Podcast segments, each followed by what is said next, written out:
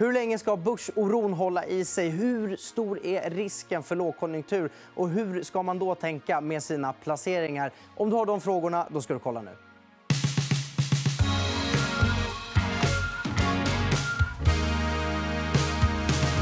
Ja, och det är extremt mycket att prata om idag. Vi kommer fokusera på börsläget och vad som styr nedgången och mycket annat. Och med mig för att prata om det här så har jag Christian Granquist. Välkommen. Tackar, tackar, tackar. Eh, ja, det har varit ett extremt utmanande klimat, tycker jag i alla fall. Eh, jag läste en ganska dyster krönika i Financial Times som konstaterar att aktier är ner, krypto är ner, obligationer är ner, till och med guld är ner och den som har haft cash... Ja, det har ätits upp av inflationen. Mm. Hur länge sedan var du såg ett så här utmanande klimat att investera i? Ja, nej, men det kan ju komma korta perioder som jag säger, men nu har det hållit i sig. Och det, och det, men jag menar, det här är inte en normal situation vi är i. Alltså, om, man liksom, om man försöker blicka tillbaka eller backa bandet i två år bara. Så, så här, vad är det som har hänt? Liksom? Ja, först får vi en pandemi som inträffar en gång vart hundrade år. Efter det får vi en recession som är det värsta sedan nittonhundratrettiotalet. Efter det får vi liksom Q E på steroider och den största finansiella explosion av monetära tillgångar som vi kanske någonsin har sett egentligen. Och då får vi liksom en, en konjunkturuppgång som ingen av oss egentligen har sett, kanske någonsin. Och vi får kryptohås, vi får så spekulativa... delar. Vi får eh, finanspolitik alla YOLO egentligen. Liksom det, det är ju, det är ju liksom enorma summor som trycks pengar överallt. Och sen så får vi den här inflationen som ett brev på posten. Eh, som ingen av oss har sett sedan i alla fall nittonhundrasjuttiotalet. Och det är inte så många som kanske har, var med då egentligen. Och, och, och sen har vi den här omsvängningen som, då, som Fed gör från att säga att, att inflationen är transitory till att säga att nej, men nu måste vi strama åt så det bara dånar om det. Ehm, så att, det ena är väl att man måste väl säga att, att, att jag tror att hade, hade du sagt det här till mig för två det här, så här kommer de närmsta två åren att vara. Då hade du skattat mig. Ja, men det är, så här, det här, det är liksom för spekulativt. Det är för knasigt. Liksom. Det är spännande. Men, så att, och då tänker jag så här att om, om någon kommer nu och säger så här, nej, men jag har, jag har svaret på var vi befinner oss exakt nu och exakt vad som kommer att hända, ja, då tror jag att man ändå ska vara lite så här skeptisk. För, för det, det, det är en extraordinär situation vi befinner oss i.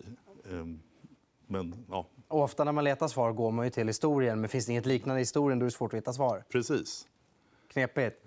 Ehm, du har ju också med dig en bild på att åtstramning och låg tillväxt tillsammans, det är en ganska jobbig cocktail. Och det är lite där vi är på väg att hamna nu. Jo, men så är det ju. Va? Och vi, vi, vi har ju haft tjugoett månader nu av, av I S M över femtiofem. Så vi har ju haft den här extrema konjunkturuppgången som har varit väldigt lång. Men innan dess så hade vi ju en period som, som man brukar kalla det för guldlockscenariot. Det vill säga att varje gång tillväxten blev lite svagare, ja, då, så, då möttes det av lägre räntor hela tiden. Och vilket gjorde att, att, att situationen blev det här att det var inte för varmt och inte för kallt. Och, och, och det gillade ju börsen. Så, att säga. För, för det, så, att säga, så, länge, så länge man göder börsen med pengar, eh, även om konjunkturen blir lite, lite svagare, så, så, så är det okej. Liksom. Men, men nu är det precis tvärtom. Att nu går räntorna rakt upp i taket eh, och är enormt åtstramande. Eh, samtidigt som, som då konjunkturen går ner. Så att det, liksom, det, det är en inverterad guldlock. Och, och det här är ju, är ju ett... En, en ganska bäsk medicin för börsen förstås ehm, och för många andra tillgångar också. Ehm, så så det, är liksom, det, det, det är en ny värld vi lever i lite grann ehm, där, där Fed inte är lika akkommodativ som man säger. Alltså man möter inte svagare konjunktur med mer pengar som man har gjort egentligen de sista tio åren efter finanskrisen. Mm. Ehm, och, och vilket gör att, att det här tar ju tid att ställa om. För, för alla egentligen. Att, vad, hur ska vi tänka här? Ehm, och, och det första som händer är, är ju att man backar lite grann förstås. Just det. Ehm. Och, och man pratar mycket om, eller alla är ju överens om att det är ju inflationen som på något sätt är vägvisaren. För det är den som har tvingat Fed till att vara ganska snabba på att strama åt här. Ehm, samtidigt, om åtstramningarna leder till lägre tillväxt och tillväxten klingar av, kan inte det också vara lite räddningen? För då borde väl inflationen också lugna sig, för då försvinner efterfrågan, eller? Jo, precis. Nej, men hela poängen med en åtstramning är ju att efterfrågan ska minska. Så man kan ju, liksom, man kan ju egentligen uttrycka på ett annat sätt. En, en förutsättning för att det här ska liksom lugna ner sig är ju att aktiepriser och bostadspriser kommer ner. Det är det som är åtstramning, så att det är, i alla fall i ett amerikanskt perspektiv. Att, att konsumenten måste konsumera mindre. Ehm, och, och, Så, men, men dit har vi inte riktigt kommit än. Utan än så länge så, så är det mest finansmarknaden som reagerar och räntorna som går upp. Och, och räntorna har ju gått upp väldigt mycket, men från, från nära noll upp till, till tre procent på, på tioårsräntorna. Men det, det, det kortare och långa är att ingen vet ju hur långt räntorna ska gå upp. Så att säga, inflationen är åtta procent. Ehm, även om, om, om den taktar av nu här. Säg att den trendar ner till fem procent eller fyra procent, ja, då kanske räntorna ska upp ett par procent till. Och, och, och det kommer att inte vara smågodis för, för börsen, eh, förstås. Nej. Men, men, men, men, men det stora problemet är just att ingen vet. Alltså, om, om, om du kan tala om för mig var, var riskfri ränta är, då, ja, men då kan jag tala om för dig hur börsen ska gå. Men, men, Men eh, det är ju ingen som det faktiskt... Och som du säger, nyckeln sitter ju hos Fed. Det vill säga att om de släpper på bromsen, eh, egentligen, eh, ja, men då, då kommer ju säkert alla bli lite lugnare, lite gladare. Men där är vi inte heller idag. Utan än så länge är ju retoriken från Fed väldigt hård. Eh, det här ska vi knäcka, så att säga. Vi, vi, vi ska få ner efterfrågan. Mm. Skulle det kunna bli en tvärvändning då? Säg att eh, inflationen ganska snabbt faller ner. Vi, nu, nu tänker jag ett drömscenario här, men säg att Kina släpper sin covid-policy, öppnar alla hamnar, slår på alla kranar igen. Kriget eh, ger sig eh, så att de, många av de här flaskhalsarna försvinner, och sen kanske efterfrågan lugnar sig lite. Eh, och, och att det kanske till och med blir så då att eh, centralbankerna börjar signalera att nu ska vi börja stimulera igen. Jag tror att en förutsättning för att vi kommer dit är att vi hamnar i en recession först. Ja. Eh, och, och då, då, så det, det kommer bli sämre i så fall innan det blir bättre. Eh, jag tror inte att, att man lossar knutarna på ett annat sätt, utan efterfrågan måste ner. Och då måste det ner ganska rejält, så pass att det blir en ren recession? Nej, det måste inte det. Men, men, men det, är, det är troligare att, att, att det händer än att det, det scenariot som du målade upp, liksom att, att, att man kan liksom lösa de där knutarna ändå. Så att säga. Det, det, det bästa scenariot är förstås, och det är det som Fed försöker åstadkomma, en, en så kallad mjuklandning. I realiteten händer ju mjuklandning väldigt sällan. Det har hänt två gånger de sista tjugo åren eller någonting sånt. Men, men... När var det då? Det var ju det var väl tjugohundrafyra till tjugohundrasex, och det var väl tjugohundraelva, tolv, tretton någonstans där. Ehm, och även kan man hävda att nittiofyra var en sån period, men det, det ligger ju ännu lite längre tillbaka i tiden. Så att säga. Men, men, men mjuklandningar är ganska ovanliga, men, men det är alltid det som Fed försöker åstadkomma. I realiteten så brukar det alltid sluta med att Fed stramar åt för mycket och man hamnar i en, i en recession. Sen kan det ju vara skillnad. Det finns ju djupa recessioner och det finns liksom dramatiska recessioner. Det finns också recessioner som är ganska, ja, men lite mindre dramatiska. Så det behöver ju inte bli... När man säger recession, då tänker, kanske man tänker på liksom, Lehman. Eller, de var ju väldigt dramatiska och var ju, så att säga, extraordinära. Eh, det här är ju en... En, så att säga, en orkestrerad recession i viss mån i så fall, och, och där, där, där man kan ju då förstås släppa då på bromsen när man tycker att man har liksom orkestrerat det tillräckligt. Mm.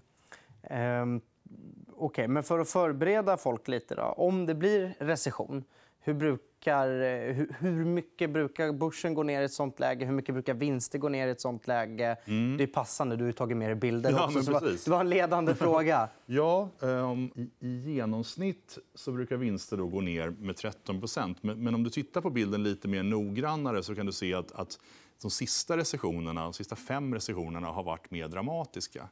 Eh, och det, det gäller även om man tittar på nästa bild då. Um, på börsnedgångarna då, att snittet är någonstans tjugofyra procent, och det här är ju på S and P då. Men de sista tre nedgångarna har varit mycket mer dramatiska, snarare varit fyrtio till femtio procent. Ehm, och, och det är klart att det, det gör ju rätt stor skillnad. Men idag har ju börsen redan korrigerat tjugo procent. Eh, så att vi har ju nästan tagit höjd för liksom någon slags, så att säga, kan man, det går att argumentera för att man har tagit höjd för någon typ av, av, av recession. Problemet är ju att, att eh, vinstestimaten har inte kommit in alls än, utan det enda som har hänt är ju att räntan har blivit högre och att multiplarna har kontraherat med tjugo procent. Så att, eh, jag tror inte att, att vi de facto har tagit höjd för en recession, utan det här är, det här är kostnaden på pengar som har gått upp. Mm. Eller, ehm, och, och, ehm... Så det, det ligger kvar att man måste prisa in fallande vinster? Det har jag, man inte gjort än. Jag tror att om vi får en recession... Jag, menar, jag hoppas ju förstås också på att, att Fed lyckas orkestrera en mjuklandning. Men, men om de inte gör det och det blir en recession, ja, då tror jag vi har tio till tjugo procent kvar på nedsida på börsen. Och det är de fallande vinsterna som ska in i? Ja. ja. Det är liksom sista stenen som måste droppa. Liksom. Eller, ehm... Och då ska man köpa, förstås. Mm. Men, och då kommer räntorna också att, att hoppa ur och inflationen kommer att förhoppningsvis då liksom också toppa ur ordentligt och komma ner. Eh, och, och då, då, då liknar det lite mer. Liksom av, och, och så kommer Fed säga att äh, men nu har vi nog gjort tillräckligt. Och det kommer att räcka. De orden egentligen från Fed kommer att räcka för att, att börsen ska vända. Men jag tror inte vi är där än. För att Fed vet inte riktigt och vi vet inte riktigt så att säga, hur, hur illa det här blir. Liksom. Eh, men... Eh, Däremot, om, de, om det är så att de lyckas orkestrera en prislandning, då tror jag att börsen kan vara köpare redan här och nu.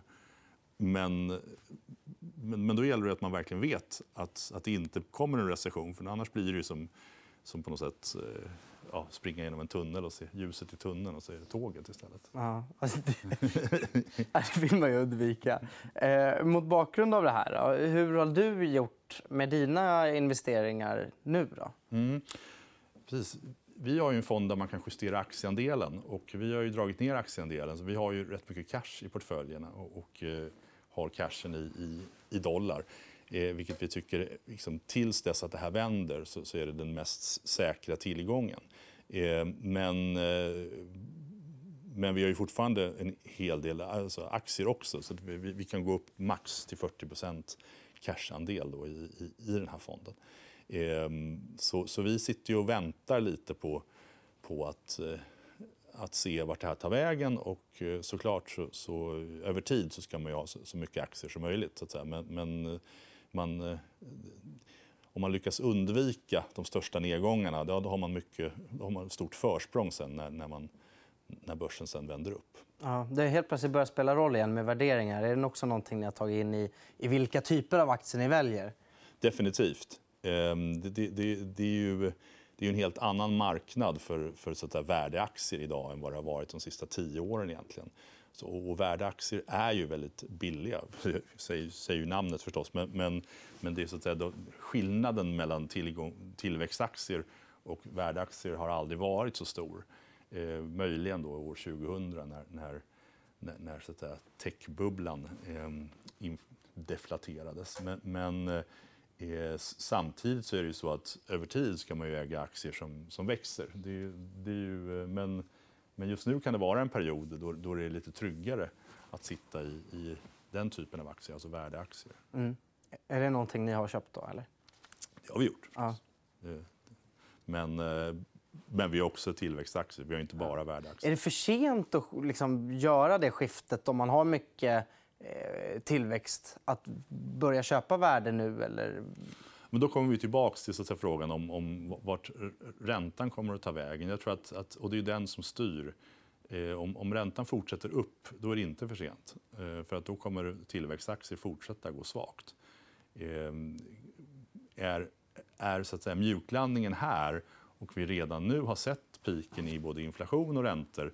Ja, då är det tvärtom. Då, då kanske man ska tillbaka in i till, tillväxtaktier. Så att säga. Så att, förlåt att jag inte besvarar din fråga, men, men, men det, det, det korta och långa är att, att jag tror inte någon vet om räntan har pikat eller inte. Och, och, och, som sagt, man, man får vara ödmjuk i det. Mm. Ehm, för, för det är knepigt. Så att säga.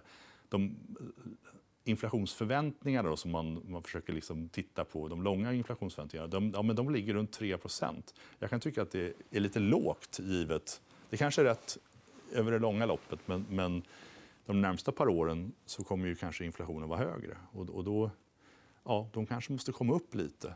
Så att säga. Och då kanske räntan också måste komma upp lite. Finns det risk att vi kommer förbi det där scenariot också, där man kan hoppas att inflationen löser sig ganska snabbt? Utan för nu snart är det lönerörelser och då vill man ju börja bli kompenserad för att allting har blivit dyrare i affären. Och så börjar det bita sig fast på fler plan, inflationen. Så att säga. Ja, men risken ökar ju hela tiden. Det är i alla fall en sak som är säker. Så att säga. Och bredden på inflationsuppgången ökar ju. Så att det sprider sig ju. Samtidigt som... Jag... Det, det är ändå, jag, jag tror ändå att de flesta tänker att, att det är ändå en, en tillfällig period vi talar om. Frågan är snarare hur lång den här perioden kommer att vara. Ehm, och, och det, ja, återigen, där, där, det är lite wait and see fortfarande, ehm, tänker jag. Ja. Du har ju varit i den här branschen i minst trettio år i alla fall. ja. eh, har, har du varit i ett sånt här läge eller där det har varit så här, vad ska man säga, svårt att se framåt? För det känns ju ändå som att det är ganska mycket dimma resten av året, om man får vara sån. Ja, fast alla börsnedgångar tror jag man upplever lite som, som en dimma. För att man, man förstår inte vad, vad det är som ska vända det. Medan igen, i realiteten är så här i efterhand väldigt lätt. Att det, det som vänder det är när Fed vänder. Så att, och det är väl därför man liksom... Så det är svårt att kämpa mot Fed. Det, det, det, det är ju, utan man måste ha dem med sig oftast för att, risk, för att folk ska våga ta risk. Och det var likadant tjugohundraåtta. Det var likadant nittiofyra. Det var likadant år tjugohundra. Alltså, alla... seriösa börsnedgångar har ju föregåtts av, av en stigande räntenivå. Och då kommer man in ju på den gamla klassiken yieldkurvan.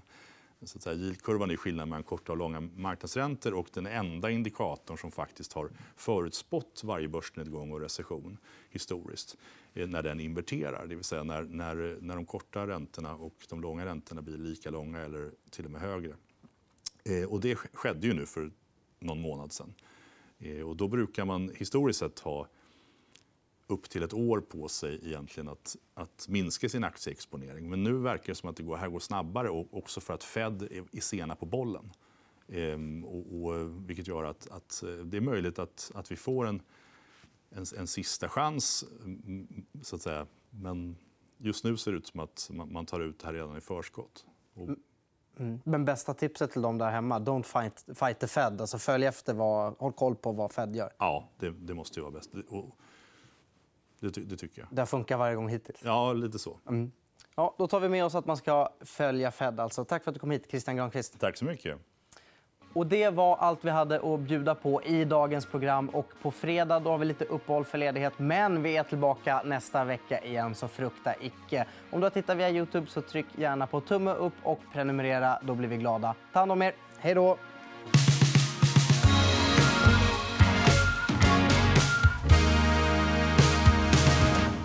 Du har lyssnat på E F N Marknad. En podd av E F N Ekonomikanalen. Mer om ekonomi och aktier finns på e f n punkt se.